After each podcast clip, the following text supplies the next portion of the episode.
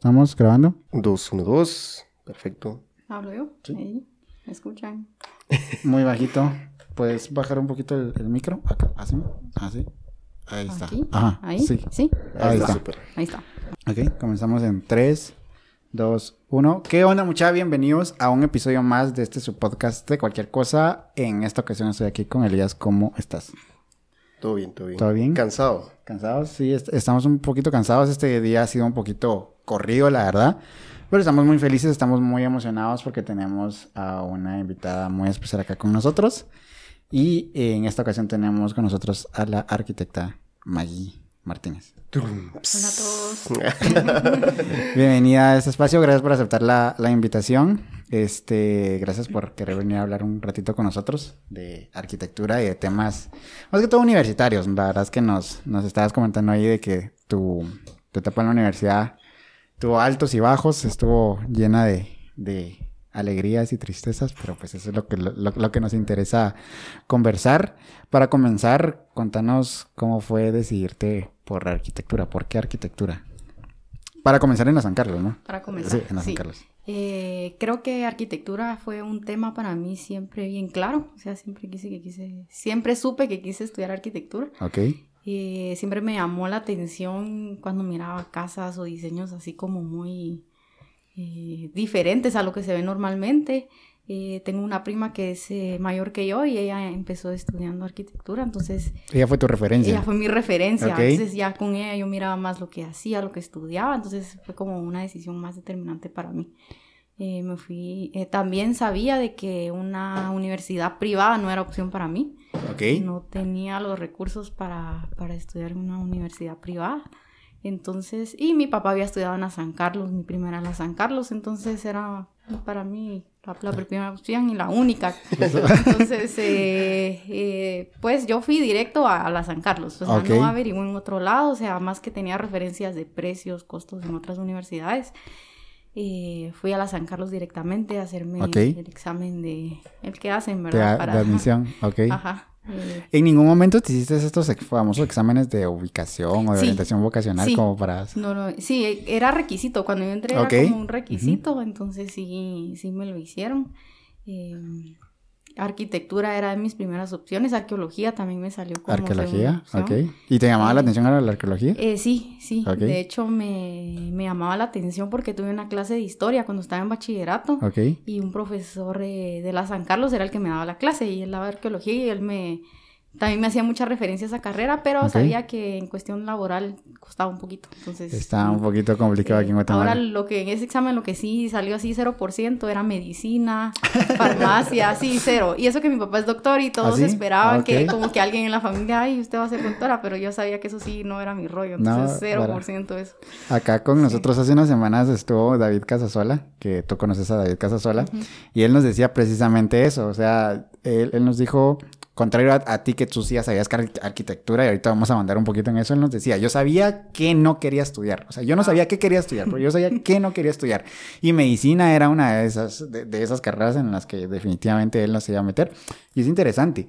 Ahorita mencionaste cuando estuviste en bachillerato y todo eso, ¿estudiaste algo relacionado como bachillerato en dibujo técnico, sí, o algo así? Estudié bachillerato en dibujo técnico, okay, y de construcción. Ok, interesante. ¿Y ahí cómo comenzaste a saber todo el tema de los planos y de las diferentes vistas? Porque yo me recuerdo, yo estudié bachillerato industrial y perito en compu y llevé 2 o 3 dibujos técnicos.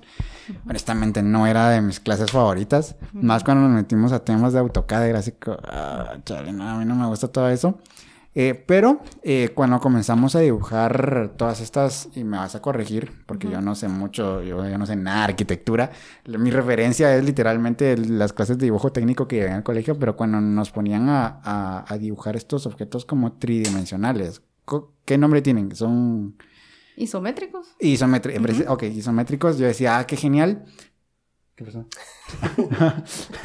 Yo decía, qué genial, porque en ese entonces, no sé si ahora porque ya no he hecho ese examen, una de mis inteligencias múltiples más fuertes era como la espacial.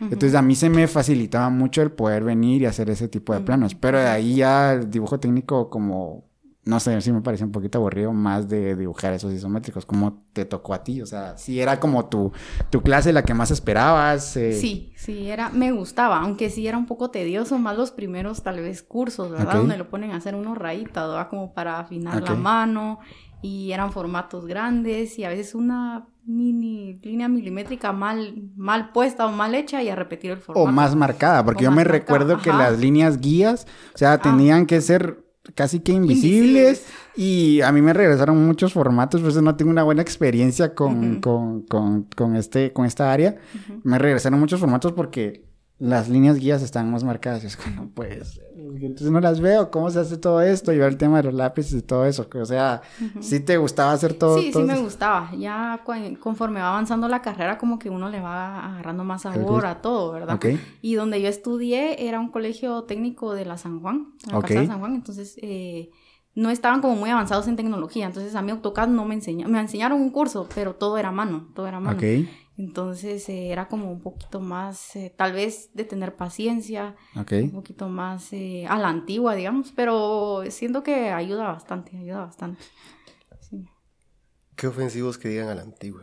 Bueno, son bromas, no son bromas. Sí. No, es que lo digo porque al final del día, pues hoy salen muchos graduandos, salen muchos tecnológicos y está re bien, pero ponernos a hacer un plano y sufren, o sea, y ves sus dibujos y decís, no manches, ¿qué te pasó, carnal?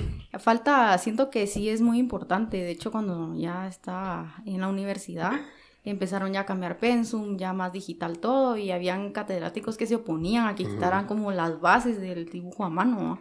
Porque sí es importante como saber hacerlo a mano antes que a computador. Bueno, y para empezar un poquito más personal, ¿quién es Maggie? ¿Por qué Maggie decide arquitectura? ¿Cómo empieza la aventura de arquitectura en la San Carlos? Porque tengo que decir que es una aventura estudiar máximo ese tipo de carreras en la San Carlos, en demanda de tiempo y todo lo demás. Conozco muchos que estudian arquitectura en otras universidades y aún así pues les da tiempo de trabajar, tienen esa oportunidad, tal vez no de entradita, pero que sí luego consigue un trabajo y todo lo demás y está ok. Pero eso es en otras oportunidades, la San Carlos tiene su punto crítico, entonces bueno, empecemos ahí. ¿Quién es Maggie y todo lo demás? Vamos a una pequeña pausa. Regresamos al podcast después de una pequeña parada técnica, pero pues te estábamos preguntando, o puedes replantear la pregunta para... ¿Quién es Maggie? Ya, entramos muy de lleno, en serio, así a golpearla, camorra y todo. ¿Quién es Maggie? ¿Cómo nace ese deseo de la arquitectura? Que creo que ya nos compartías un poquito, ya estando puesta en la universidad, obviamente la aventura para entrar a la San Carlos, que también es otra aventura, y el proceso. Porque la verdad que el tema de interés tal vez más complejo es... que hay muchos que quieren saber cómo hacerlo, pero al final no se animan y de repente pues ceden y se van a tal vez una carrera más fácil o de una manera más fácil, porque no todas son fáciles. Pero sí, la aventura de entrar a una carrera específica y cómo fue el proceso de Maggie hasta el día de hoy en arquitectura. Yo soy Maggie. Pero, bueno, soy la mayor de 3 hermanas. Creo que sentía también esa como, tal vez presión, ¿va? De dar el ejemplo a mis hermanas, ¿verdad? Que voy a estudiar, tengo que trabajar. Sí, las mayores cargan mucho con esa presión, ¿no? Ajá. ¿Sí? Pues como les había dicho, sí me llamó la atención desde que era pequeña, ¿verdad? Estudiar arquitectura. Cuando me atrasé un año para entrar a la universidad porque con los exámenes específicos los perdí. Eso te iba a preguntar, si habías entrado a los cuantos intentos. Entré, yo me recuerdo que el año que yo me hice los exámenes, cerraron la U como por un mes o 2 meses, yo no me recuerdo. Okay. Entonces se corrieron los exámenes, me lo hice a final de año el específico y lo perdí, entonces no pude entrar. Y el siguiente año, la primera lo gané, pero ya no podía estudiar ese año, entonces empecé a ver en qué trabajaba, ¿verdad? Todo eso. No logré, me salían proyectos así como independientes, pero no logré un trabajo así estable y no podía buscar porque... ¿Proyectos de qué? Me salían proyectos de, miren, estos planos, necesito un dibujante, necesito algo... Ah, como dibujante técnico. Eso con la base que te había dado el colegio. Con la base que me había... Aunque me daba miedo, a mí me daba miedo sinceramente porque sentía que había mucho que yo no sabía. y no quería como, porque hacer planos también es responsabilidad, sí, entonces no quería como meter la pata en algo, entonces, ay no, aunque sea un call center, yo creo que todos tenemos esa idea, aunque sea un call center, pero necesito trabajar. Pero fíjate que eso está genial, porque yo hasta la fecha no había conocido a alguien que, o sea, ya la buscaran para proyectos saliendo del colegio, es muy difícil. Sí. ¿Cómo le hiciste? Tal vez porque... como sabían que yo había estudiado, eran como referencias amigos de la familia, entonces no era como alguien que estuviera buscando así un cliente, así, entonces solo era por referencias personales o familiares o algo así, entonces me decían, miren, no quiere trabajar unos planos y ahí como que me fui metiendo, ¿verdad? Okay. Entonces ya cuando entré a la universidad sí necesitaba como trabajar por los gastos, ¿verdad? Mi papá me apoyaba, pero... Ay, yo quería trabajar, ¿verdad? Se dio la oportunidad hasta el segundo año, que empecé como con una pasantía. Okay. Empecé con una pasantía, me animé, me tiré al agua y ahí me quedé con trabajo freelance ahí en esa pasantía. Okay. Me salían proyectos ya como completos, ¿verdad? Anteproyectos, que es una propuesta para el cliente y después los juegos, el juego completo de planos, los presupuestos. Entonces yo disponía del tiempo, solo tenía que ir a reuniones una vez a la semana, entonces me daba como esa tranquilidad que yo podía estudiar, porque arquitectura en San Carlos es jornada matutina o vespertina, entonces lo que tú decías, es muy difícil trabajar, porque encontrar un trabajo en medio tiempo costó, o sea, a mí me costó en ese sentido la carrera, ¿verdad? Entonces en ese trabajo freelance tenía esa libertad de ir a hablar con el cliente, yo hacía mi tiempo, y la carrera también es pensum semiabierto, entonces... Nunca llevé los cursos como en orden, ¿verdad? Entonces, a veces tenía que aprovechar si había un curso, tal vez mi jornada era matutina, pero tenía que llevar mi curso, otro curso en la tarde, entonces a veces me tocaba todo el día en la U, pero tenía la libertad de trabajar a la hora que yo quisiera, ¿verdad? Okay. ¿Cómo te fue en esos proyectos freelance? O sea, ¿qué tan matado fue o qué tan al día se vivía o te iba bien? Tal vez lo que costaba un poco, o a mí personalmente me costaba, era eso de exponerme a los clientes, porque yo soy un poco retraída, entonces me costaba eso de estar como hablando con el cliente, qué es lo que quería, o sea, eso fue algo que a mí me costó al inicio bastante. Okay.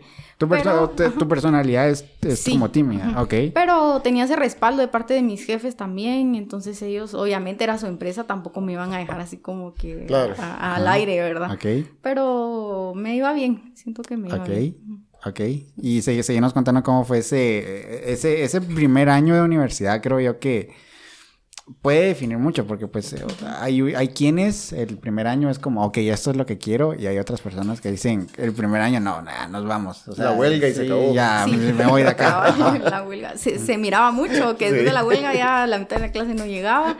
Después del primer semestre ya no se asomaban, porque muchos tenían un concepto diferente de lo que era arquitectura.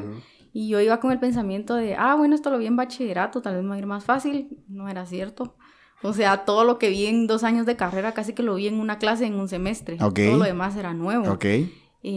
Costó bastante y habían personas que venían de estudiar tal vez magisterio, secretariado, y que venían, es que yo no sé nada de dibujo. Yo sí sabía, pero igual a todos nos costó, o sea, a todos nos costó. Pero sí, o sea, sabía que era lo que quería, entonces ahí seguí. Echándole ganas. Costaba en cuestión también de que yo nunca fui de esas personas que iban a pedir como que, ay, mire, perdí por un punto. Yo nunca pude hacer eso con un profesor, o sea, yo perdía, va, el otro semestre la llevo. Okay. Yo nunca fui porque tenía ese miedo de que yo no sé qué me van a pedir por un punto, va. O sea, se miraba mucho eso, o sea, se miraba mucho de que habían personas de que aparecían en rojo porque a veces ponían como las notas en las puertas. Habían chavas que aparecían en rojo y el otro semestre ya estaban en otro curso. Sospechoso. Ajá. Sospechoso. Entonces, nunca fui a pedir un punto, no. Consejo sabio, si van a estudiar, no lo hagan. Entonces, también mi papá me había enseñado de eso de que no se trataba de ganar cursos, sino de aprender, ¿verdad? Entonces, dije, bueno, aprendí, si no... Y a veces sí era frustrante porque a veces yo decía, bueno, no quiero volver a llevar este curso y a veces era tal vez un poco injusto, ¿verdad? y perdí el curso, pero nunca perdí un curso más de 2 veces. Y tenía ese miedo también de que ahora la San Carlos había entrado en eso de que si uno perdía el curso más de 3 veces, estaba uno fuera de la carrera, entonces okay. Tenía ese... Pero ¿Es cierto eso? Sí, es cierto. Okay. Yo no soy de la San Carlos, por eso pregunto. Sí, es cierto, okay. Pero en la facultad tiene como su trampa, digámoslo así, ¿verdad? Okay. Porque te cuenta 3 veces, pero puedes llevar el curso en semestre y en vacaciones. Entonces, ahí básicamente te están contando una oportunidad, pero lo estás llevando 2 veces. Sí, una más. Ah, ok. Entonces, básicamente tenés 6 oportunidades para ganar el curso. Y o sea, ya si no lo pasas. Ya es demasiado. Sí. Salite solito. Sí. Acabate carrera. Ok. Entonces, sí costó al inicio. Y de ahí, cuando yo entré cabal, me recuerdo que cambiaron el pensum. Empezaron con todo lo digital. Okay. Entró un arquitecto que es bien pilas, y él nos inició como en el mundo de BIM, de Revit, uh-huh. Y eso me llamó un montón la atención. Él ya no siguió porque sí tuvieron como ese conflicto con algunos catedráticos que querían seguir como toda mano. Yo sí respiré porque yo miraba que algunos sufrían. Yo me salvé de una clase que era todo dibujo a mano, pero eran unos arquitectos súper estrictos y costaba pasarles el curso. Yo creo que tal vez el 10% ganaba el curso, a veces 5% de los estudiantes. Entonces yo sí pensaba, y que sí, cuando a mí me tocó el segundo año ya no tuve que llevar ese curso. O sea, tú viviste esa transición del primer al segundo año, o sea, los primeros 2 semestres. Ajá, sí, los primeros 3 semestres, digamos. Okay. Sí, porque... primero, segundo, hasta el tercero. Ah, ok. Te salvaste primero, por un pelo. O sea, entraste en el momento indicado. Sí, porque fíjate que está la parte crítica y lo vamos a dejar claro. O sea, la parte tecnológica nunca la vamos a desechar. Definitivamente esto es el futuro y para allá vamos, y toda la apuesta, incluso de aquellos que tienen la oportunidad de haber estudiado arquitectura antes de este cambio que hubo, también estamos en esa apuesta. Vamos en la apuesta tecnológica y no hay marcha atrás. Eso es lo importante. Sí. Sin embargo, donde venimos al tema de discusión es que realmente la preparación de la arquitectura no es que sepas dibujar, eso no importa. Yo conozco muchos arquitectos que tienen dibujos horribles, ¿no? Sí, y ya son viejos. Saludos a ellos. Que es la verdad, sus esquemas son horribles, su letra es horrible, pero la conceptualización de los proyectos, las ideas, todo está claro. Saben cómo definirla y te la y dicen, ok, para esto es lo que sirve. No es para hacerte bonita la letra, no es para que dibujes bien. El cambio de esa parte hacia el tema digital es complicada, porque cuando quitas, y no estoy diciendo que lo hayan quitado por completo, pero cuando quitas esa parte y estás enseñando solo la parte tecnológica, estás quitando bases. Eso empieza a ser un poquito complicado, y lo he escuchado en el comentario de muchos, porque el día de hoy pues tenés gente que hace planos, pero no estás pensando en vivirle a hacer planos. No estás pensando en vivirle a hacer modelos 3D, que se vive bien, de hecho. O sea, sí se puede. Pero esa automatización de planos para construcción y todo lo demás, hablando del sistema BIM, es factible, sí, solo sí, vas a dedicarte a hacer eso por mucho tiempo. O sea, si quieres vivir de eso, tienes que acostumbrarte a vivir de eso. Entonces, no te enseñan a ir más allá en el contexto de arquitectura. Pregunto algo, y esto porque tal vez nos vamos a entender un poquito más.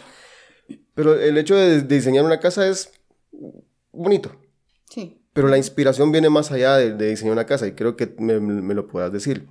Puedo decir, en mi caso, a mí me encantaba la arquitectura y porque miraba los árboles de isote. No me preguntes por qué. Pero yo miraba árboles de isote y todo lo que yo me imaginaba era un edificio. Okay. El árbol isote, si la conocen aquí en Guatemala, es ridículamente feo. Es un palo seco, café y... Perdón, los amigos salvadoreños. Lo siento, pero es sabroso. No, la flor. Vas a comer su flor natural, güey. Lo siento. Pero es sabroso. La semana pasada comí. Okay. Pero yo miraba eso y lo único que despertaba en mí era la imaginación. Entonces viene el referente de decir, yo quiero aprender a ir más allá. No digo que ahora no se pueda con el tema de la tecnología, es increíble, yo lo uso, pero esa forma de análisis y aprendizaje que te genera lo manual, o lo análogo, por decirlo de una manera, el aprendizaje que te genera eso, sí tiene un punto muy alto de cimentación para muchos, y claro, tú me sabrás decir cómo lo estás viviendo hoy en día, pero cuando a mí me tocó vivir esa parte en la que tenés que entregar dibujos a mano, todo el tiempo. De hecho, yo lo he contado con aquellos, se va a escuchar feo lo que digo, pero en mi época, Se escucha lejos, así. Ok. Yo presenté renders, presenté modelos 3D y me dijeron, no, cero. Así. Ok. No era aceptado. Y era todo a mano. Y yo dije, aprender a mano.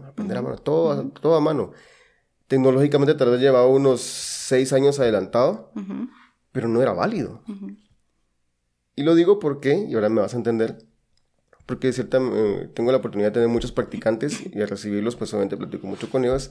Y la primera pregunta que yo les hago cuando los tengo es, ¿sabes escribir en máquina de escribir, valga la redundancia? Un buen porcentaje dicen, sí, nos están enseñando a enseñar. Y un buen porcentaje dice, no. Ok.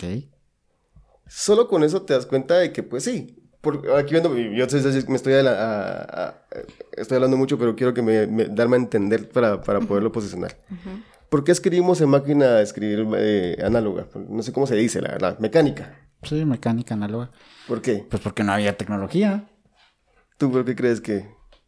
Ahorita, ¿por qué se escribe en máquina de escribir? No, ¿por qué crees que se utilizó? ¿Por qué crees que nos enseñan a escribir en máquina de escribir mecánica? Bueno, no sé qué opina Maggie, pero, o sea... Si alguien sabe escribir en máquina de escribir, va a saber escribir en un teclado moderno, ¿no? Pero te podrían enseñar a escribir en un teclado moderno. Ajá, sin necesidad de escribir en una máquina de escribir. La máquina de escribir en sí tiene una función clara, que no simplemente era, pues, para enseñarte a teclear. Date cuenta de esto. Había una facción en la que si cometías un error, planchaste en la máquina de escribir. Sí, eso es cierto. Planchaste, o sea... Cambio de hoja, no, imagínate que ni siquiera había corrector. O sea, cambio de hoja y francamente muchos trabajos en máquina de escribir te decían, ahí tiene la letra superpuesta, no sirve. Y teníamos que volver a repetir la hoja. Literalmente su función era enseñarte a escribir correctamente, acentuación, puntuación, todo lo demás. Enseñarte a escribir correctamente, no a teclear. Es exactamente lo mismo que ha pasado en esa parte. Por eso lo mencionaba, pero pues, me sorprende mucho porque dices que justamente viviste esa parte en la que transicionaron.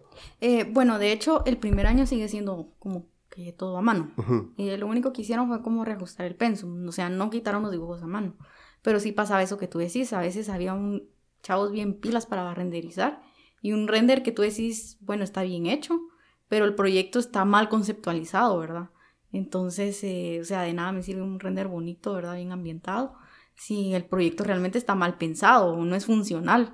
Entonces, sí, empieza desde la mano. Porque es que sentarse... De hecho, la computadora te debería de servir con lo digital ya solo para pasar las ideas que tú ya tuviste antes. Okay. Literalmente. Pero hemos estado hablando muchos temas un poquito ya técnicos, pero por favor, y eso nos sucede seguido, contanos, la arquitectura. Acá hemos tenido microbiólogos, ingenieros, astrónomos, de todo, pero contanos, la arquitectura, ¿cuál es su campo de estudios? Si de alguna manera se podría decir así, o qué es a lo que se dedica, aunque pueda sonar muy obvio, pero si no lo puedes describir en palabras un poquito más técnicas, un poquito más extenso, para que alguien que está, por ejemplo, ahí, no sé, quiero estudiar arquitectura, no sé, va a ser solo planos, va a ser solo renders. Contanos un poquito qué es la arquitectura. Creo que es bastante amplio. Okay. Y nos enseñaban a que no nos encerráramos en solo es esto, o sea, solo es diseñar. Y creo que como que nos enseñan a pensar más allá. Entonces, hay personas que se han dedicado a muchas cosas que no necesariamente a lo que es construcción, ¿verdad? Ok. Muchos se enfocan en diseñar, otros en solo construir, por ejemplo, supervisión de obras. Hay otros que, digamos, ya nos vamos a ramas de maestría, ¿verdad? A administración de proyectos. Estamos hablando siempre de construcción de edificios, casas. De edificios, casas. Ok. También está la línea ambiental, digamos, ¿verdad? Que ya se va a un estudio más específico del ambiente, de llenar ya más formularios, ya son cosas más técnicas, ¿verdad? Ya no tanto de dibujo, sino de analizar, ¿verdad? ¿Qué impacto ambiental va a tener el proyecto, ¿verdad? Que muchos lo buscan porque son requisitos para proyectos muy grandes, digamos. También está la línea de urbanismo, que eso me interesó también por bastante tiempo. Tiene muchas ramas porque se estudia bastante y se estudia bastante a nivel ya más grande, ¿verdad? También está la línea de conservación de monumentos, que eso ya se va más a los que trabajan tal vez en la antigua, en el centro histórico. Okay. De hecho, ahorita la antigua, para construir ahí, son muy estrictos ya con lo que piden, ¿verdad? Y sí parece que piden a alguien que tenga maestría con ciertos requisitos, ¿verdad? Para los planos. Entonces, son muchas líneas. También ya nos podemos ir a paisajismo, ¿verdad? Hay quienes se dedican a eso, aunque aquí no lo he visto muy explotado, pero creo que sí se da bastante. Entonces, arquitectura tiene muchas ramas, ¿verdad? Lo que sí no es, y porque hay muchos que entraban a estudiar pensando que era de dibujar, dibujo artístico, o sea, eso no es. O sea, ya no, o terminaban el primer semestre o ni siquiera terminaban, porque pensaban que era de dibujar, no, o sea, no es eso. Ok. Ajá. Te lo pregunto porque precisamente ahorita antes de comenzar a grabar yo te hice una pregunta, que Elías dijo, eso es un insulto a lo que acabas de preguntar. Sí. Pero pues, alguien que nos podrá estar escuchando o viendo sabrá lo de arquitectura igual que yo, o sea, nada. Que yo te pregunté, o sea, un arquitecto se encarga de la estructura de un puente y tú me dijiste, no, eso se encarga un ingeniero. Son los ingenieros civiles, si no estoy mal, ¿verdad? Y como siempre en todo hay rivalidad, ¿no? Que ingeniero civil contra arquitecto y así, ¿verdad? Contanos un poquito en qué se diferencia a un arquitecto o un ingeniero civil, porque pues de pronto podría alguien como dice lo mismo, solo que más fácil o cómo, contanos. Creo que el ingeniero civil se enfoca más en estructura, más en cálculos, o sea, ya es más como muy... No ve tanto el diseño, ¿verdad? De que se mire bonito, ¿va? Ok. Entonces ellos se miran más lo funcional. Lo funcional, digámoslo así. Aunque ellos no diseñan tanto, a nosotros sí nos enseñan a pensar como, mira, esto aquí no funciona, esto quítalo, esto no es funcional para el usuario. A ellos miran estructuras, o sea, miran el cálculo, ¿verdad? Ok. Entonces ellos se llaman más en función de obra gris, de levantado, de digamos, yo le digo a un ingeniero, diseñame una casa y pues cuadrada. Entonces ponemos un arquitecto, es más, pongamos aquí esto, pongamos esto aquí, pongamos eso, o sea, es como un poquito diferente. Sí. Nos enseñan estructuras porque sí es esencial que cuando estamos diseñando estemos pensando en la estructura. O sea, no puedo venir y diseñar sin pensar en dónde van a ir las columnas, los cimientos, cómo va a ser el techo, cómo va a ser muchas cosas.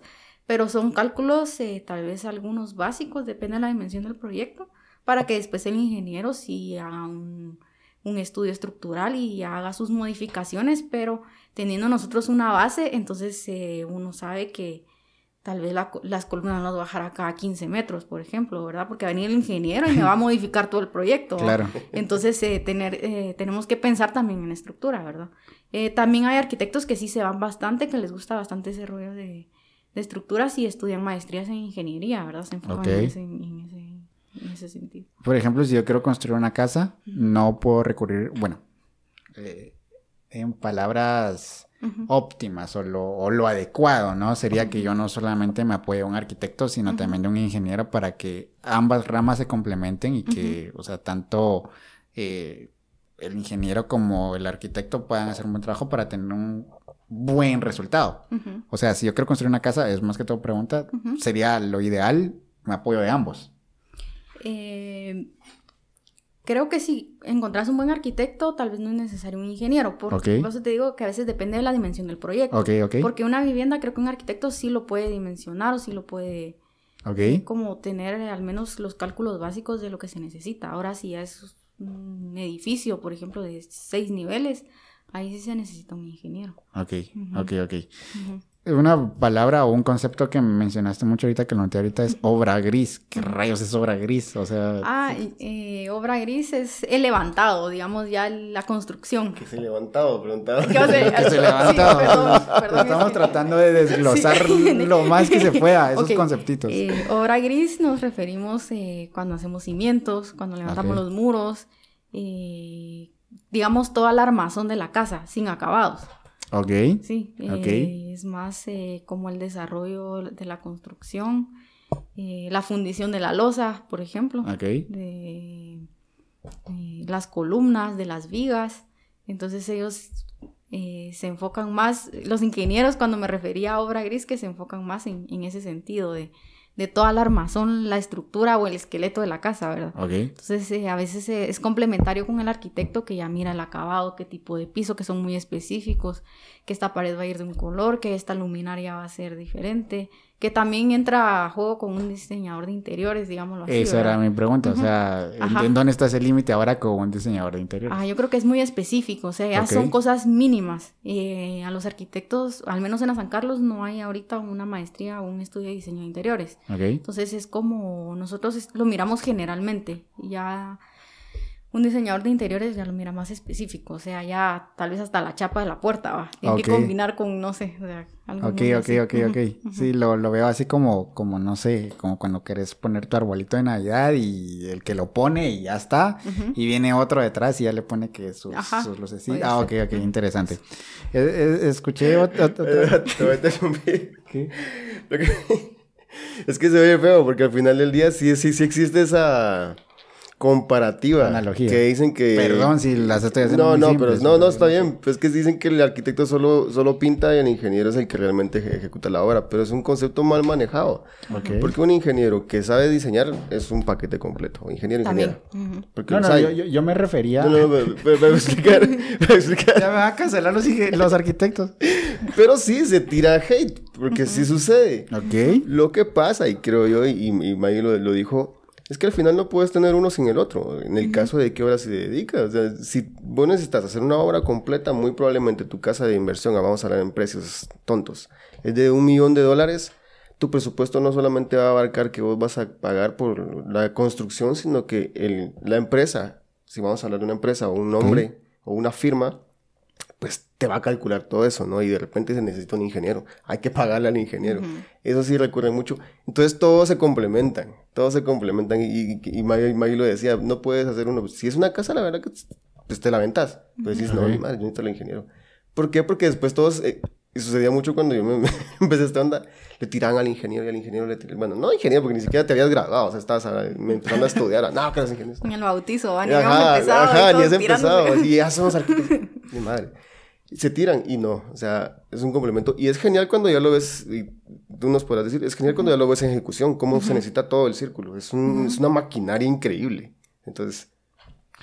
Sí, yo me refería no a ingenieros y arquitectos, me refería a arquitectos y diseñadores interiores. Ahorita me van a tirar los diseñadores de interiores. Ok, ya estoy... No salgo de una y entro a otra, perdón. No porque no hay muchos. ¿Ah? No porque no hay muchos. ¿No hay muchos? Ok.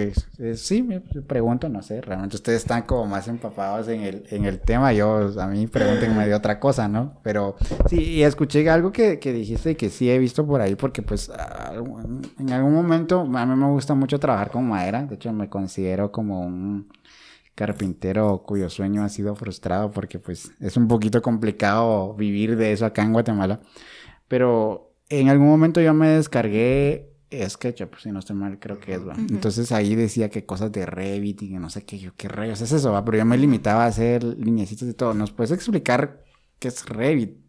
Porque yo no sé esto, perdón. Necesito saber. Revit es un programa BIM. Okay. BIM es un programa de modelado de información para la construcción. Okay. Entonces, Revit, digámoslo así, es como un programa inteligente, ¿verdad? ¿Conoces qué es AutoCAD? Sí, AutoCAD sí lo conozco. Revit como que vino a revolucionar, digámoslo así, porque en AutoCAD venías y dibujabas en 2D. Okay. Venías a SketchUp y lo pasabas a 3D y de ahí renderizabas. En Revit haces todo. Okay. Revit tiene muchas dimensiones, de hecho, creo que le dicen que tiene 7 dimensiones. Tiene el 2D, tiene el 3D, el 4D que viene siendo toda la logística de la construcción, como cronogramas de ejecución. Okay. Entonces, te ayuda como a manejar ya tus tiempos de ejecución de los proyectos. Te maneja costos también y presupuestos.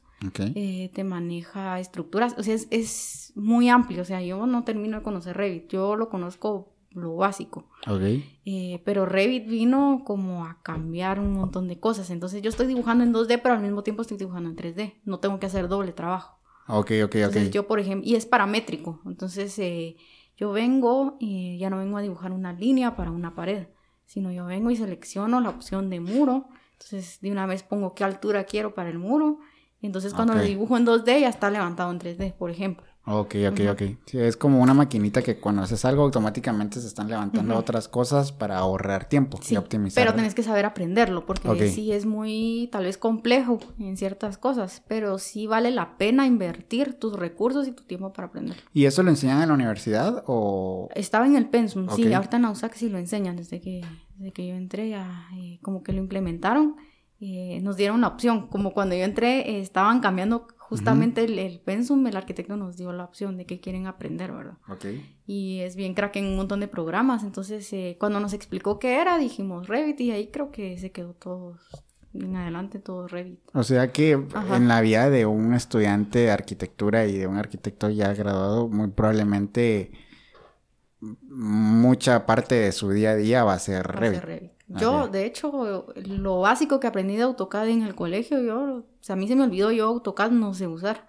Okay. Y sí venía a veces ser un poquito conflictivo cuando yo buscaba trabajo porque decían, necesitas AutoCAD. Y yo en todo decía, sí sé, ahí miro cómo aprendo. pero sí, ahora todo es Revit. Y de hecho creo que ahorita sí ya en el mercado laboral sí se está dando ya como un boom ahorita de esa transición a Revit. Okay. Porque a veces sí decía yo, Alarán, es que qué frustrante estar cambiando planos en AutoCAD, ¿verdad? ¿Por qué no lo hacen en Revit? Y ahorita sí se está viendo más. Eso es otra cosa que tiene Revit, digamos, yo cambio, por ejemplo, hubo un cambio en el proyecto y tengo 20 planos, tengo el de medidas, tengo el de acabados, tengo el de arquitectura, tengo el de, no sé, y yo tengo que cambiar algo en un nivel. Se cambian todos los planos, no tengo que ir uno por uno a cambiarlo. Revit tiene esa automatización, digamos, entonces es muy eficiente con tu tiempo.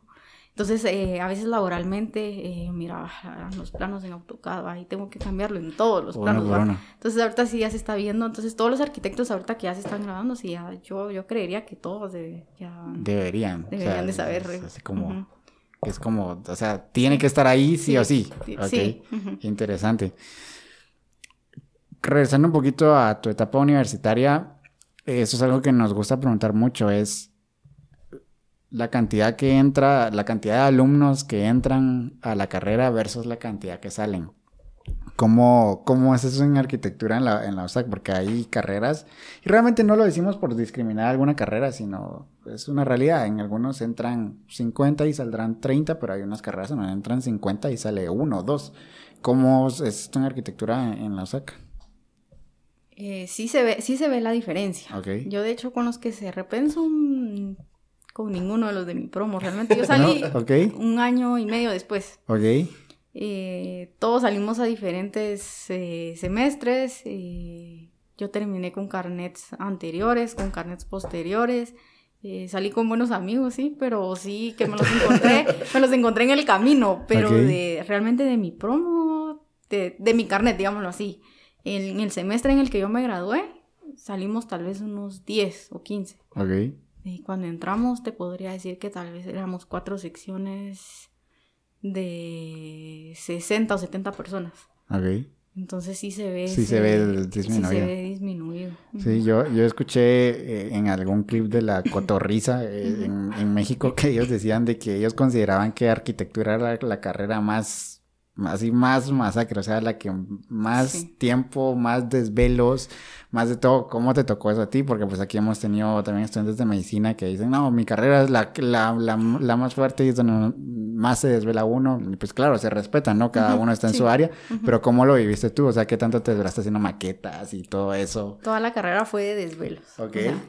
Habían chavos que decían, no, es que no necesitan desvelarse si saben cómo administrar su tiempo, ¿va? Pero tal vez no trabajaban o tal vez eran muy pilas y trabajaban más rápido. Pero yo sí pasé toda la carrera desvelada y eran desveladas. Y me dice, mi mamá trabajó en un hospital, entonces me decía, al menos yo andaba para arriba y para abajo, pero tú estás a las 3, 4 de la mañana ahí sentada, como no te dormís, ¿va? Porque me tocaba dibujar ahí. Y cuando eran las famosas entregas de diseño, ¿va? Que yo creo que hasta la fecha siguen siendo los lunes, siempre lunes. ¿Qué es una entrega de diseño? Nosotros llevamos un diseño arquitectónico cada semestre, desde que empezamos la carrera. ¿Cuántos semestres son? Son 10 semestres. 10 semestres, Son 9 diseños arquitectónicos y fundamentos de diseño, que es el primero. Entonces, en todo el semestre se desarrolla un proyecto. Ajá. Entonces, los arquitectos se vienen y te presentan, miren, yo soy el cliente, necesito un centro comercial. Esa clase no es como que te sienten y te enseñan, sino ahí tú llegas el primer día, miren, necesito un centro comercial, este es el terreno, tiene que ir a tomar fotos, esto es lo que necesito, te dan la lista de requisitos. Al inicio, después tal vez tú tienes que investigar qué es lo que tienes que tener. Entonces, todo el proyecto, todo el semestre te vas desarrollando el proyecto. Vas a asesorías, te tiran a maquetas, eso no sirve. Esos planos, mire, eso no sirve, te lo rayan todos, repito el proyecto, o mire, cambie esto, cambie lo otro. Entonces ya al final te dan una fecha al final del semestre para entregarlo. Tal vez una semana antes te hicieron un montón de cambios, entonces ahí vienen las desveladas, ¿verdad? Porque tienes que entregar maquetas, tienes que entregar vistas 3D, tienes que entregar el juego de planos. Entonces estás como corriendo contra el tiempo y ni estudiaste para los exámenes porque tú quieres ganar diseño. O sea, todos quieren ganar diseño, ¿no? No creo que nadie diga voy a dejar diseño y voy a ganar mate, yo no sé qué va. Entonces vení toda la semana, era de desvelarse, va a hacer las correcciones, hacer los planos, las vistas. Nunca terminé un proyecto así de decir, así lo quería entregar. Y si no entregabas el proyecto a la hora, o sea, ya no te lo recibían, me pasó en diseño 8, ya los diseños como más avanzados ya son en grupos de 3, por las dimensiones del proyecto, ¿no? Entonces en diseño 8 ya lo estaba llevando en la tarde, a las 6 de la tarde era la entrega, y habían, creo que gastamos, yo ni me recuerdo cuánto, pero tuvimos que imprimir como 20 planos, teníamos que entregar la maqueta, teníamos que entregar las presentaciones, los renders, las vistas 3D. Y bueno, hasta aquí llegamos, dijimos creo que a mediodía, vamos a imprimir, porque eso sí, las colas para imprimir en los días de entrega. Si no mandabas a imprimir un día antes, o sea, tenías que estar, es que imagínate, nosotros 20 planos y cuántos estudiantes son, porque todos los diseños se entregan ese día. Entonces, es una misma fecha de entrega para todos los semestres. Ahí miras a todos tirados en el piso, miras ahí gente durmiendo en los pasillos, o sea, ahí yo creo que nadie come, ahí sí tú miras pegando arbolitos, tú los miras loquear a todos en la facultad, era bien alegre, la verdad. Bien desvelados, yo una vez con Crocs salí corriendo, con pants y así, con un chongo. Como que medicina. Bueno, entonces en este diseño 8, cabal dijimos, bueno, a mediodía que llegamos, mandamos a imprimir, creo que como a las 4 ya estábamos ya con todo listo. Y la mitad de la clase, más de la mitad de la clase, yo no sé qué les pasó. Yo me recuerdo, la entrega fue en el primer nivel, le entregamos al arquitecto. Yo solo vi unos chavos que bajaron como que volando a las 6-5 del segundo nivel donde estaba el plotter, donde imprimían los planos. Bajaron volando con todos los planos, ni siquiera lo metieron en gancho ni en carpeta, solo entraron como faltando un minuto. Y se lo entregaron al arquitecto. Y tenían un arquitecto que era bien mala onda. Y dijo, ¿y así me van a entregar eso? Sí, ya no da tiempo, así se lo vamos a dejar. Y solo dejaron los planos así. Y a las 6:00 cerraron. Y el 80% de todo se quedó afuera. Y tuvieron que repetir el curso porque eso es casi toda la nota. Entonces, bueno, es mejor entregar incompleto, aunque no es lo ideal, pero mejor va a perder el curso. Es un life hack. Entonces, sí, era alegre, era estresante, se extraña. Ya después uno anda con ojeras. Me recuerdo que hubo un curso que sí fue duro porque la catedrática era... ¿Para qué les digo? ¿Cómo es el porcentaje de arquitectos catedráticos buena onda y mala onda? Porque pues hay unos que sí he escuchado yo en unas carreras que hay gente que sí. Sí, no tuve al menos tal vez yo a tantos arquitectos mala onda. O sea, podría decir en mi experiencia tal vez un 20%, 30%. Pero hubo un curso donde yo quería tirar el curso, pero solo pensar que lo tenía que repetir me hacía terminarlo. Con ese arquitecto. Sí, era una arquitecta. Yo, o sea, de pensar... Saludos. Yo estaba así como de verdad, que yo no lo soportaba. O sea, yo no quería seguir, pero por no querer repetirlo, yo seguía. Me recuerdo que entregué esa vez un día tarde. O sea, entregué un día tarde porque es que... igual entregabas temprano, por un minuto dije, mejor entrego mañana y lo entrego completo. Esa vez pasé 3 o 4 días sin dormir, Okay. Y mi mamá me decía, anda, dormite. Pero es que yo sentía que si yo me dormía 5 minutos, yo ya no me despertaba. Okay. Esa vez hasta unas amigas que eran de ingeniería, por un grupo, no sé cómo nos terminamos juntando, y me ayudaron a pintar porque eran los primeros diseños. Entonces todavía era mano, con acuarela, todas las plantas. Me ayudaron, okay. Se fueron ahí a desvelar conmigo. Ah, sí, okay. Sí, ahí se apoya la ingeniería. Los ingenieros hasta pintando, no sé qué fue hacer. Sí, haciendo maquetas, me ayudaban a hacer la maqueta. Pero fue, o sea, era chilero. Ahí okay. Al final... me recuerdo que en ese curso todos entregamos tarde porque todos nos iba mal, o sea, todos nos iba mal. O sea, que ese meme de que además todos repitieron el curso. Sí, se aplicaba ahí. Sí, se aplica. Okay. Sí, y como todos entregamos tarde, a ninguno nos bajó los puntos. O sea, yo okay. Estaba así entregada a las manos del Señor y cuando vi 61 había ganado. Entonces, porque yo dije, si me bajan los 10 puntos de entrega tarde, yo perdí, pero bueno, el intento, no pierdo nada con intentar. Entonces... cabal, o sea, yo creo que no, ahí sí no fue mala onda y nos regaló los puntos o no nos bajó los puntos de entrega tarde, ¿verdad? Pero okay. Sí, ahí sí aplica el meme de todos perdimos, todos es que a todos nos llevaba mal y sí era así como bien mala onda, o sea, sí decía uno sus comentarios así como que váyanse a estudiar diseño gráfico o estudiar, no sé. Saludos a los que estudian diseño gráfico. Saludos. Sí, no, dijo otra, yo creo que dijo otra carrera, pero sí era así como que usted no sabe hacer nada. Ajá. Así, sí. Pero era alegre, la verdad es que era alegre las entregas. Ya, hablando de eso, hay carreras, bueno, me imagino que todas, y realmente, vuelvo a repetir, no estamos menospreciando ninguna carrera, pero cuando estamos hablando de un específico, uh-huh. Pues, ¿qué tan frustrante puede resultar estudiar arquitectura? Porque el factor de la frustración, el factor uh-huh. anímico, puede afectarte a tal modo en decir, termino, o ¿saben qué? Me voy, no. O sea, me voy. Sí. Antes que responda uh-huh. la pregunta, uh-huh. Una escala del 1 al 10, uh-huh. ¿qué tan aplicada eres para estudiar? Porque te determina mucho, porque hay quienes pasan la carrera totalmente tranquilos y está el otro 99% de la población que se desvela, ojeras y todo lo demás. Podría así decir... Así mides tu respuesta, sí. Okay. De escala del 1 al 10, podría decir que un 7, 8. Okay. O sea, tampoco soy así que... Está bastante bien, la verdad. Sí. No puedo decir que soy así como que tan dejada, pero tampoco era así como que... desde que me dejaron el proyecto... tal comienzo, vez, ajá, sí. No. Entonces, al final tal vez se le echaba más ganas que de lo que le tuve que haber okay. echado al inicio. Pero sí era frustrante a veces, o sea, yo creo que a todos, y no creo que alguien que haya dicho en algún momento, quiero tirar la toalla, o sea, aquí me quedo. Pero a veces decía, ya estoy más adentro que afuera, voy a seguir. E incluso me recuerdo que había una compañera que dejó de estudiar cuando estábamos como en cuarto año, más o menos. Okay. Porque ya dijo que si ya no quería, y pues ya son 4 años, ¿por qué vas a tirar la carrera? Y la carrera dura 5.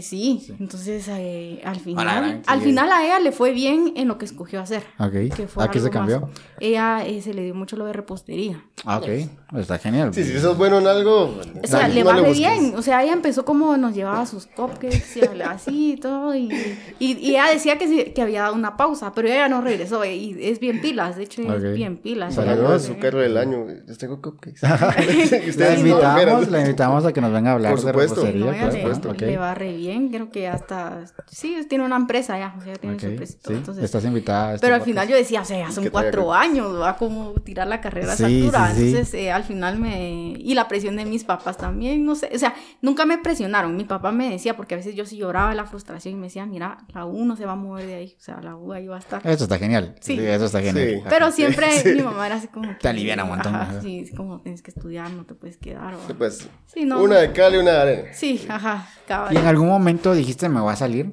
No, creo que nunca. ¿Nunca pasaste por esa etapa? Nunca. Decir, okay. No, tal vez sí tenía etapas donde ya me dio igual, va. O sea, ya...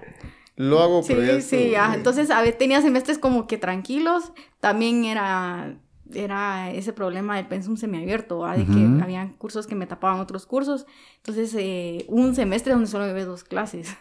Entonces, estuve súper tranquila, ¿va? Y mi mamá, ¿cómo te fue? Toda la mañana ahí en la UBA, pero me ponía a hacer mis tareas ahí, ¿va? Ajá. Porque no le he dicho que llevaba solo 2 clases, ¿va? Ajá. Y al otro, con 7, y eso me da risa porque cuando empecé la U, solo 7 clases, qué fácil, ¿va? Porque en el colegio todas las que llevaba, ja, esas 7 clases eran duras. Claro. ¿Cuántas clases se llevan normalmente por...? No nos dejan llevar más de 7. No más de 7. Pero yo creo que... si no adelantas en vacaciones, te dejan llevar dos, no más de dos. Okay. Entonces, o adelantabas o sacabas retrasadas, pero yo creo que en los demás semestres no todos llevan a 7 clases, ¿va? Porque sí es muy pesado. ¿Y qué?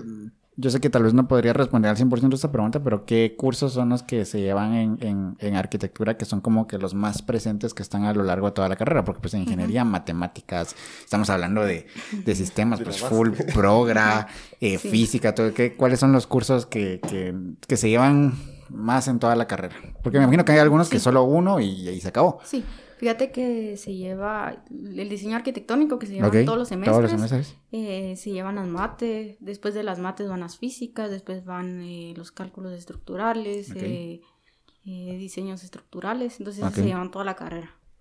Hace un momento dijiste que todos querían ganar diseño. Sí, pues sí. Y dejabas la mate por un lado. Pues a mí no me importaba, yo quería ganar diseño. Al menos sabía que mate la podía llevar en vacaciones, diseño no la puede llevar en vacaciones. ¿No?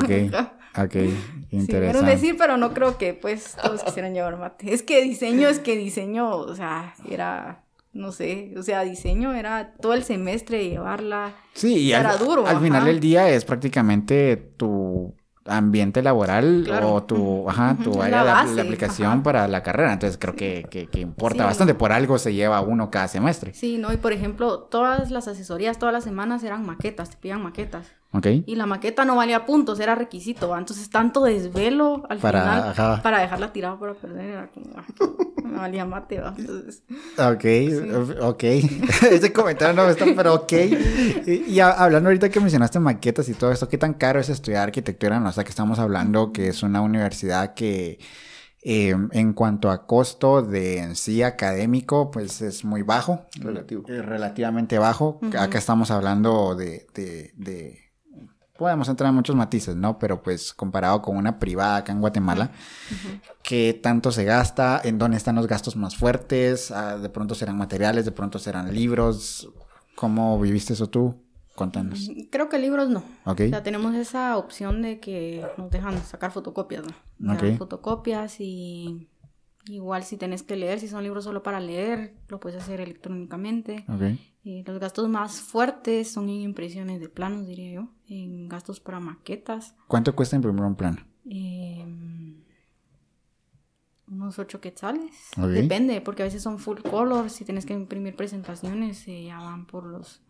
que 15, 20, si es papel fotográfico, o sea, ya va subiendo, ¿verdad? Multiplicado, o sea, por la cantidad de planos que tengas que imprimir, ¿verdad? Que eso ya se va incrementando según vas avanzando en los diseños. Entonces, ahí está el costo y también tal vez en las máquinas. Depende qué tanto querrás invertir también en una máquina para que te aguante los programas como Revit, como Lumion. Computadora. Y ese es un costo que no estaba estimado... Antes. Y a mí me recomendaban como comprar una de escritorio, ¿verdad? Porque es más barato, es más fácil como cambiarle o actualizarle.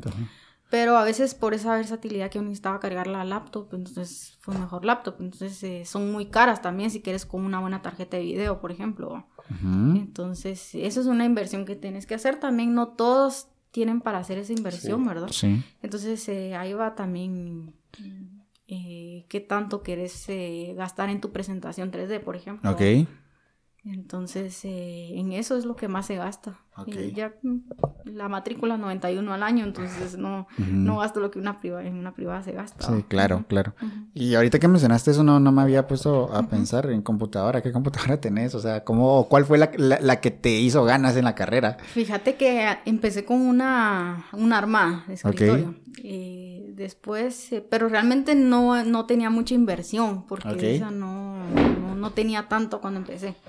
Después compré una Asus. Una Asus, no me preguntes porque realmente no se me quedan como los modelos.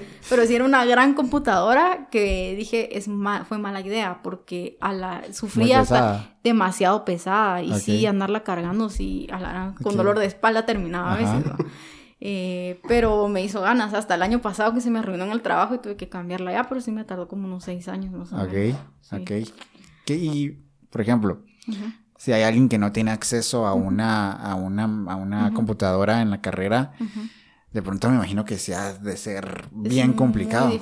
Es muy difícil. Estos días estaba escuchando una compañera del trabajo de que Ella se conecta por TeamViewer y creo que renderiza con la computadora de su novio o algo así, ¿va? Porque ella no tiene su computadora, no aguanta. Ok. Pero trabajar, o sea, sin eso... Es un hacker, es un buen... Sí. Uh-huh. Entonces, al menos... No puedes conseguir novio. O novia. Okay. Sí, entonces sí, es muy difícil. Ahorita en la facultad sí hay laboratorios y sí prestan las compras. Eso te iba a preguntar, sí. O sea, ¿qué tanta facilidad da la universidad? Mira, si no hay clases, pues yo iba a trabajar a los laboratorios porque okay. No tenía laptop para estar llevándola, okay. Entonces solo tenía que buscar un periodo donde no donde estuviera vacío. Ocupa. Y con mi número de clave, entonces podía entrar y todo porque se paga el laboratorio. Ok, que a estas alturas de ya de tú como profesional, ¿qué es lo que más te gusta de la carrera? O sea, ¿qué es lo que tú decís? Por esto estudié esta carrera y esto es lo que quiero hacer el resto de mi vida. Sí, es que es así. Porque se vale que no. Sí. Así es. Se vale que no. Sí. Ajá. Fíjate que... Los cupcakes, ya nos dijiste. Sí. Ajá. Me gustan los retos porque todos los proyectos son diferentes. Okay. O sea, en todos los proyectos tenés como que pensar, quebrarte la cabeza porque no puedes... decir, esta casa de uh-huh. 10 por 20 metros la voy a hacer aquí de 10 por 20 porque el entorno es diferente, el terreno es diferente, las necesidades son diferentes, entonces los retos, eso es lo que me gusta, eso es lo que me llama la atención. Ok, uh-huh. Y sí te ves como arquitecta a tus 60, sí. 70 años. La verdad sí, no me veo haciendo otra cosa, o sea, okay. no he pensado en otra cosa, aunque no le cierro las puertas a nada más. Pero por el momento no me va haciendo otra cosa. Ok. Y si no hubieras estudiado arquitectura, ¿qué hubieras estudiado? Nos mencionaste que arqueología, pero lo miraba muy lejos. Seguramente okay. Diseño gráfico. Diseño gráfico. Uh-huh. Ok. Está... ¿Qué pasó? Es que me recuerdo que dijo la licenciada o el arquitecta que les dijo... Así van a estudiar diseño gráfico. No, pues sí, o sea... Vamos a invitar a alguien que estudie diseño gráfico, que pues es una carrera muy linda. Okay. Fíjate que como estudiaban en la facultad con nosotros, yo miraba cosas bien chileras que hacían y que llama la atención hacerlo, o sea, aprender a hacer eso también. Ahora, estadísticamente no tengo el número claro, pero la cantidad de arquitectos que salen ahora en Guatemala pues es mucho más alta que antes, uh-huh. Totalmente. Eso obviamente, pues eso es una alegría, uh-huh. Sin duda, porque pues que te gradúes de la U es una alegría. Sí. Pero viene el tema laboral, viene el tema en el que o consigues un chance claro. O ejecutas proyectos. Por ahí yo conozco varios que ejecutan proyectos y les está yendo bien, otros que no logran todavía despegar a pesar uh-huh. de haberse graduado y otros pues que ya consiguen trabajo en una empresa. ¿Te costó encontrar trabajo? ¿Te costó...? Sí. ¿Cómo fue el proceso post? Es difícil. De hecho, yo regresé de mi EPS. Yo estuve haciendo mi EPS en Puerto Barrios. Regresé a buscar trabajo. Malos salarios los que me ofrecían. En algunas entrevistas me decían, es que mira, hemos visto tu portafolio, hemos visto que has trabajado en esto y nos llama la atención porque necesitamos de esos conocimientos. Pero básicamente querían un dibujante con conocimiento de un arquitecto o con conocimiento de lo que yo... Entonces me ofrecían un salario de 4,000 quetzales y facturados. Entonces, a la gran. O sea, no. Sí, y no, decía, definitivamente no. Sí, es que es un temazo aquí en Guatemala porque pues somos un país pequeño, la ciudad es muy pequeña. Uh-huh. Y aunque pues hablemos mucha gente entre toda la ciudad, las empresas son pequeñas. Uh-huh. Entonces la demanda de construcción... de cierta forma está monopolizada, uh-huh. ¿Sí? Ese es un tema aparte. Y la demanda de construcción de vivienda se reduce, porque el que puede pagar una casa hoy en día, salvo que quiera meterse a un clavote, pues te metes a comprar un terreno que te va costando casi los 700,000 quetzales. Uh-huh. Y voy a hablar de aquí de Bosques, está una venta de terrenos relativamente bien, pero carísimo. O sea, casi estás pagando lo que vale la casa. Y decís, ahora hay que sumarle la casa. Claro. ¿No? Ya hay, por supuesto, esa clase de economía media, si podemos clasificarlo, que ya se puede costear eso.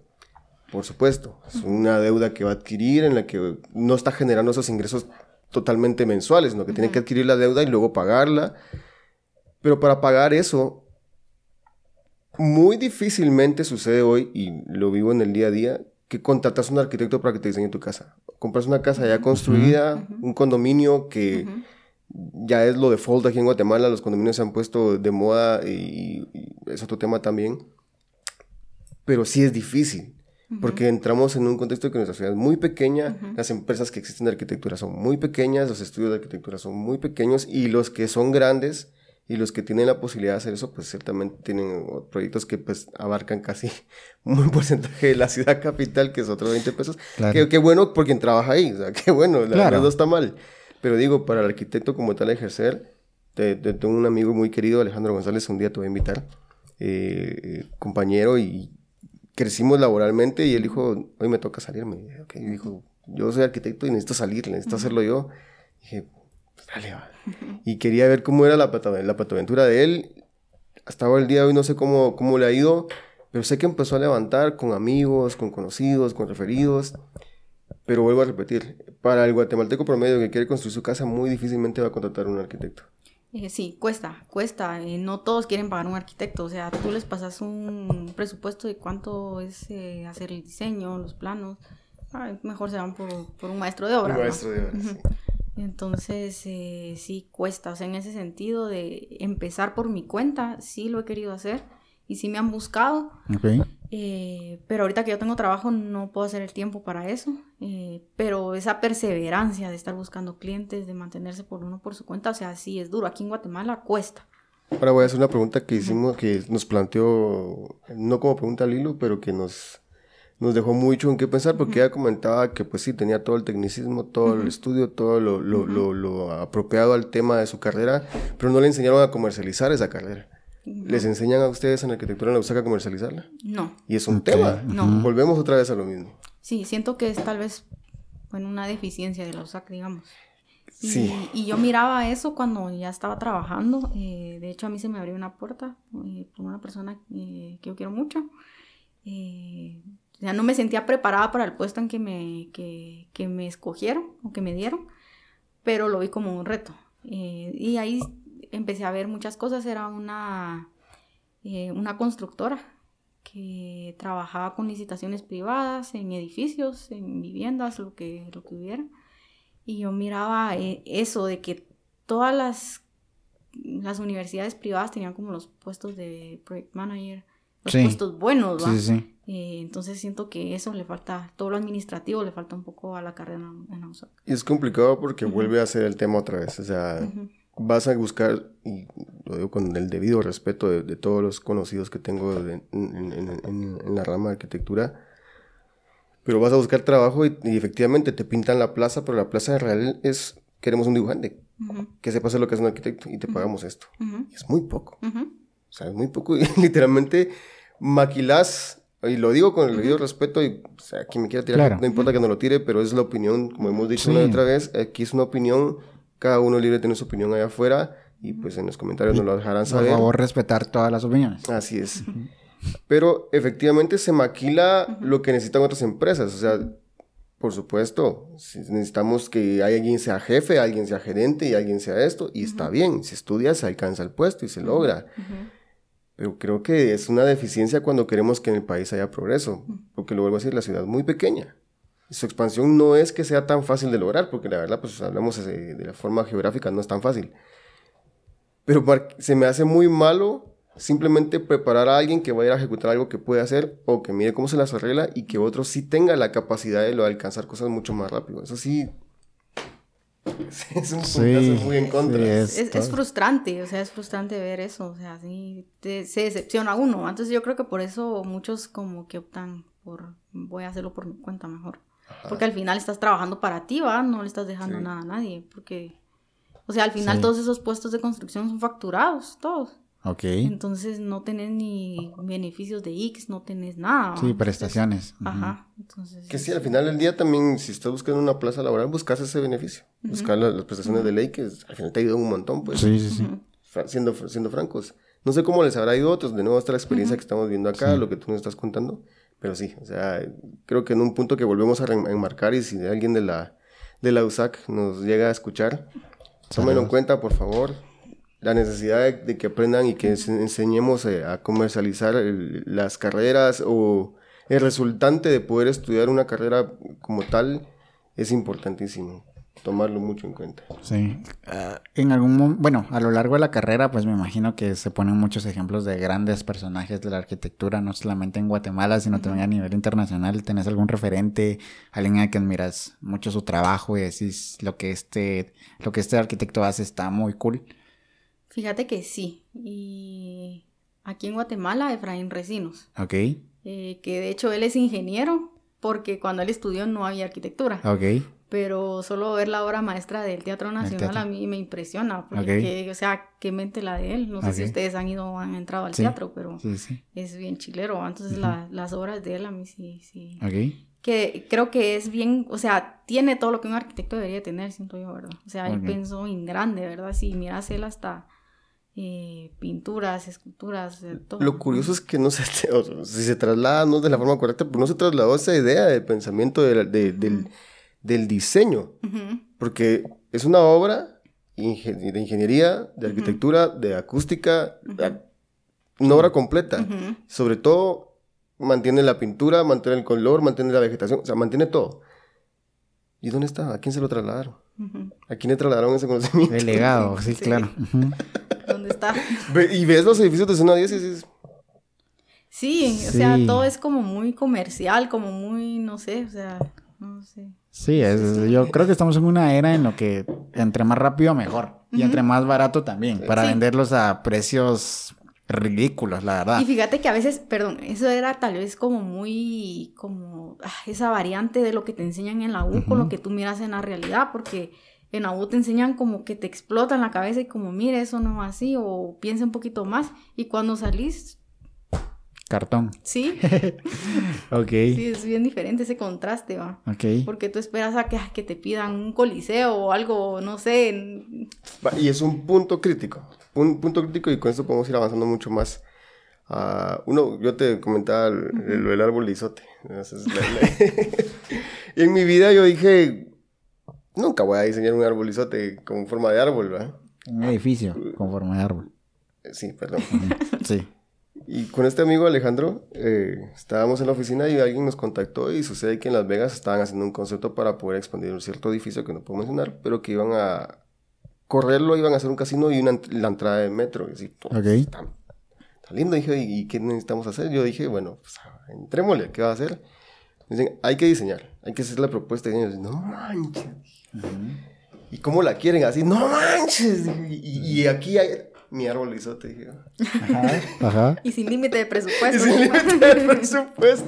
Y efectivamente sí se dio esa oportunidad. Hicimos la propuesta y te digo, yo no... de los proyectos que gracias he tenido la oportunidad de participar, en mi vida me he emocionado tanto como ese diseño. O sea, tenés la capacidad de la libertad de expresar tus ideas y todo lo demás, pero lo que tú dices, ¿cuándo sucede eso? Lo hablábamos justamente con el ingeniero Edgar. Si no es aquí, te toca salir. Y curiosamente, conozco muchos que se han graduado de arquitectura y pues ya no están acá.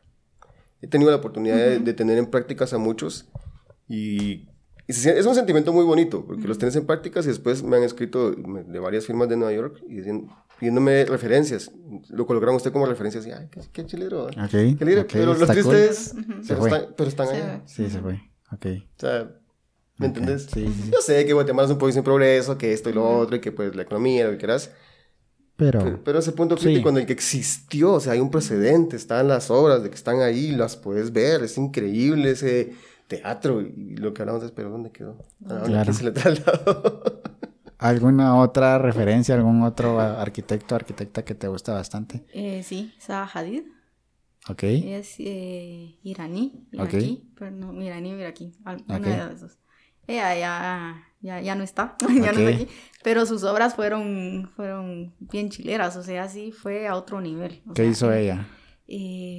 Bueno, si pueden googlearlo, ¿verdad? Sí. Ahí van a ver, o sea... Ponemos algunas fotos acá, sí van a aparecer. Ahí van a aparecer sus fotos. O sea, ella se fue a formas orgánicas, se fue a ingeniería, porque ella ya lo pensó en... Sí, de hecho, sí. O sea, Zaha Hadid rompió el esquema. O sea, ella, y para ser mujer, o sea, siento que ella sí fue a otro nivel. A otro nivel muy lindo. Lo que tú decías, ¿verdad? Ella sí llegó a un nivel de lo que tú decís, algún día tal vez algún cliente te va a pedir, pero aquí no va a pasar. Sucede, y lo bonito de Zaha Hadid es que, lo que hablábamos, involucró todas las carreras, si queremos verle una carrera automatizada o sistemática, todas las carreras que puedan existir. Desde el ingeniero hasta el... qué sé yo, me voy hasta abajo, hasta el químico, hasta arriba, okay. Todo. Okay. Lo involucró todo, porque la funcionalidad de sus obras es increíble y todas funcionan. Okay. Todas funcionan, sí, porque hay arquitectos que, o sea, famosos, donde sus obras son así bien chileras, pero funcionales no nada, okay. Nada, y tal vez construcciones mal hechas, o sea, está bien chilero, pero no, se le entra todo el agua al edificio o algo así. Entonces, las de así son bien funcionales, son súper lindas, son una obra maestra. Sí, ok. Sí. Compartimos idea. Okay. ¿Qué, una opinión puramente personal, qué opinas acerca de todas estas, no sé si lo voy a decir bien, pero todos estos proyectos urbanísticos que estamos viendo acá en Guatemala en tema de vivienda? Porque literalmente es todo para arriba y entiendo, o sea, no hay en dónde, pero ahorita todo es para arriba. Yo lo veo mucho desde un punto de vista un poquito más científico, por así decirlo. Yo digo, chale, una torre de apartamentos, el gasto en agua o el consumo de agua es masivo y no es como que estemos pasando el mejor tiempo en cuanto a agua potable. ¿Cómo lo miras tú? Hay algunos que tú decís si están cool o no te parecen. Mira, yo trabajé en varios edificios en el trabajo donde estuve anteriormente, porque nuestro trabajo era tabla yeso. Okay. Entonces, básicamente mirábamos todos los apartamentos, porque todo lo de adentro, de todo el interior era tabla yeso, cielo, muros no tabiques. Entonces, sí miraba arquitectónicamente, espacialmente, a mí no me gustaba. Okay. O sea, no es un lugar donde a mí me gustaría vivir. Okay. Y si vi alguno donde sí me gustaría vivir, era un penthouse, ¿va? Claro.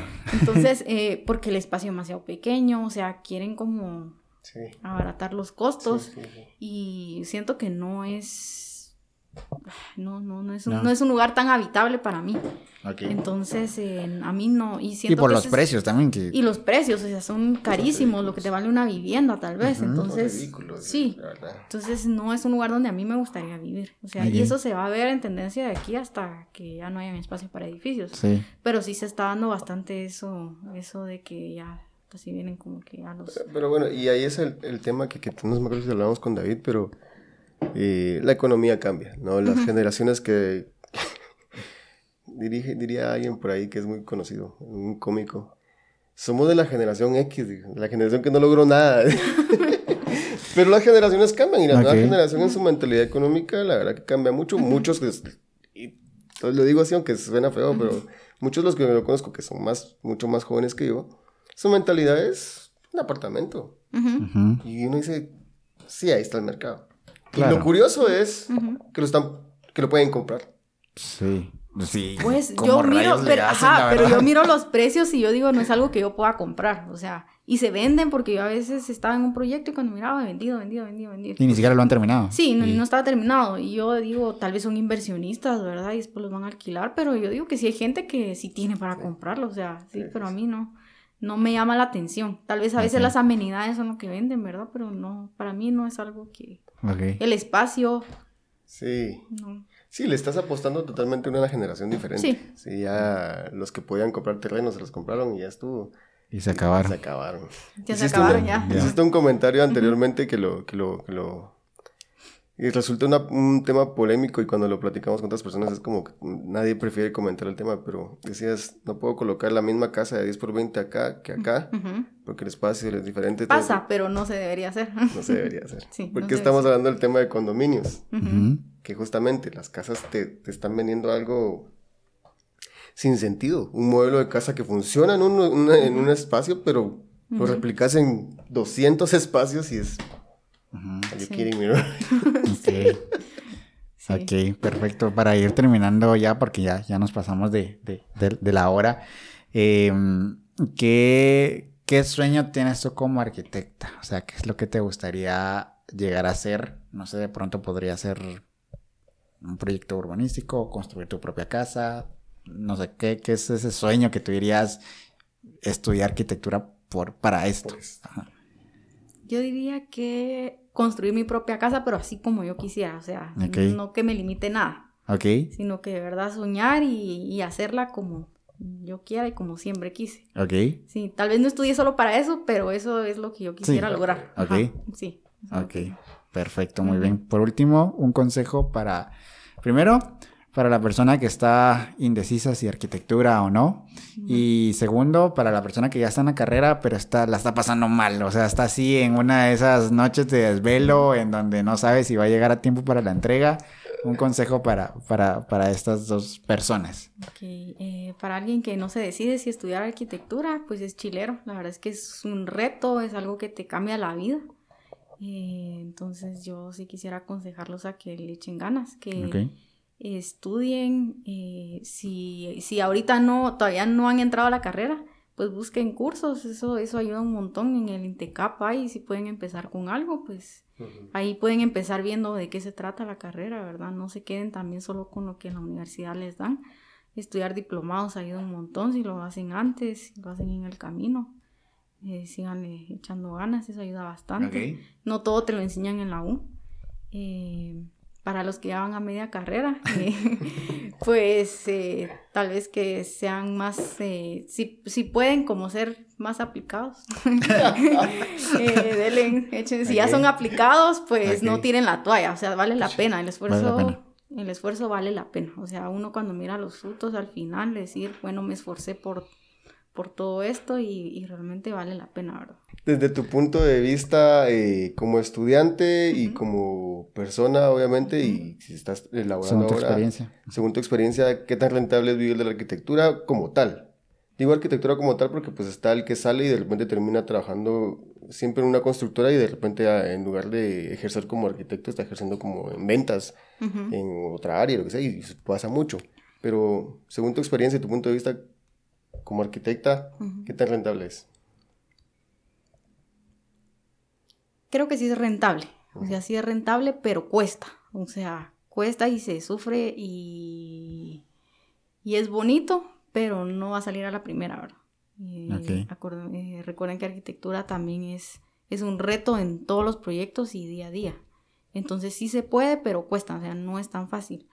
Y a veces eso también va para los que quieren estudiar arquitectura, o sea, algunos lo piensan, se va a hacer dinero, pero a veces no es tanto, o sea, a veces es por amor a la carrera, por amor al diseño, por amor a lo que haces, pero no es tanto para hacer dinero, o sea, siento que en Guatemala no es para hacer dinero, o sea, si quieren hacer dinero, mejor busquen. Ya debíamos desarrollar el podcast, pero es que lo pregunté porque me quedé con la plática del ingeniero Edgar, y es curioso, él ama la astronomía, él busca esto, pero no vive de eso, o sea, él es ingeniero en sistemas, pero está tirando su vida en la astronomía, pero no vive de eso. Entonces te preguntaba justamente por eso, porque de repente por ahí te está costando luchar como arquitecto, ya te graduaste, no encontrás trabajo, esto, lo otro, pues por ahí tal vez la oportunidad es otra. Y al final del día, como bien lo decías, cuesta, sí cuesta, y por ahí una va a pegar, ¿no? Un proyecto va a pegar, pero sí que no se rinda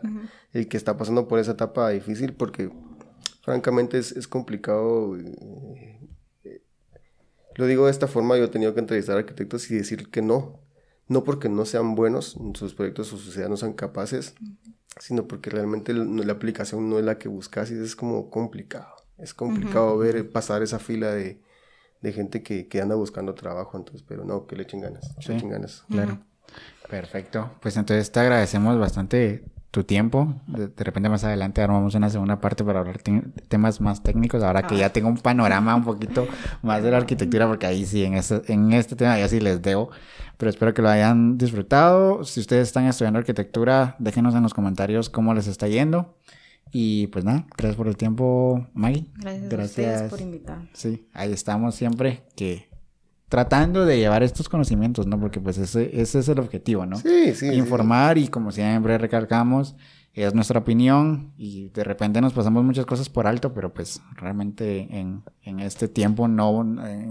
al final una hora resulta muy poco para poder abarcar tantos temas, pero te agradecemos esto y te deseamos nada más que lo mejor y que puedas construir tu casa como... Sí, la meta. Así que gracias. No con forma de palo de isote. Y pues nos vemos o nos escuchamos en un próximo episodio. Bye.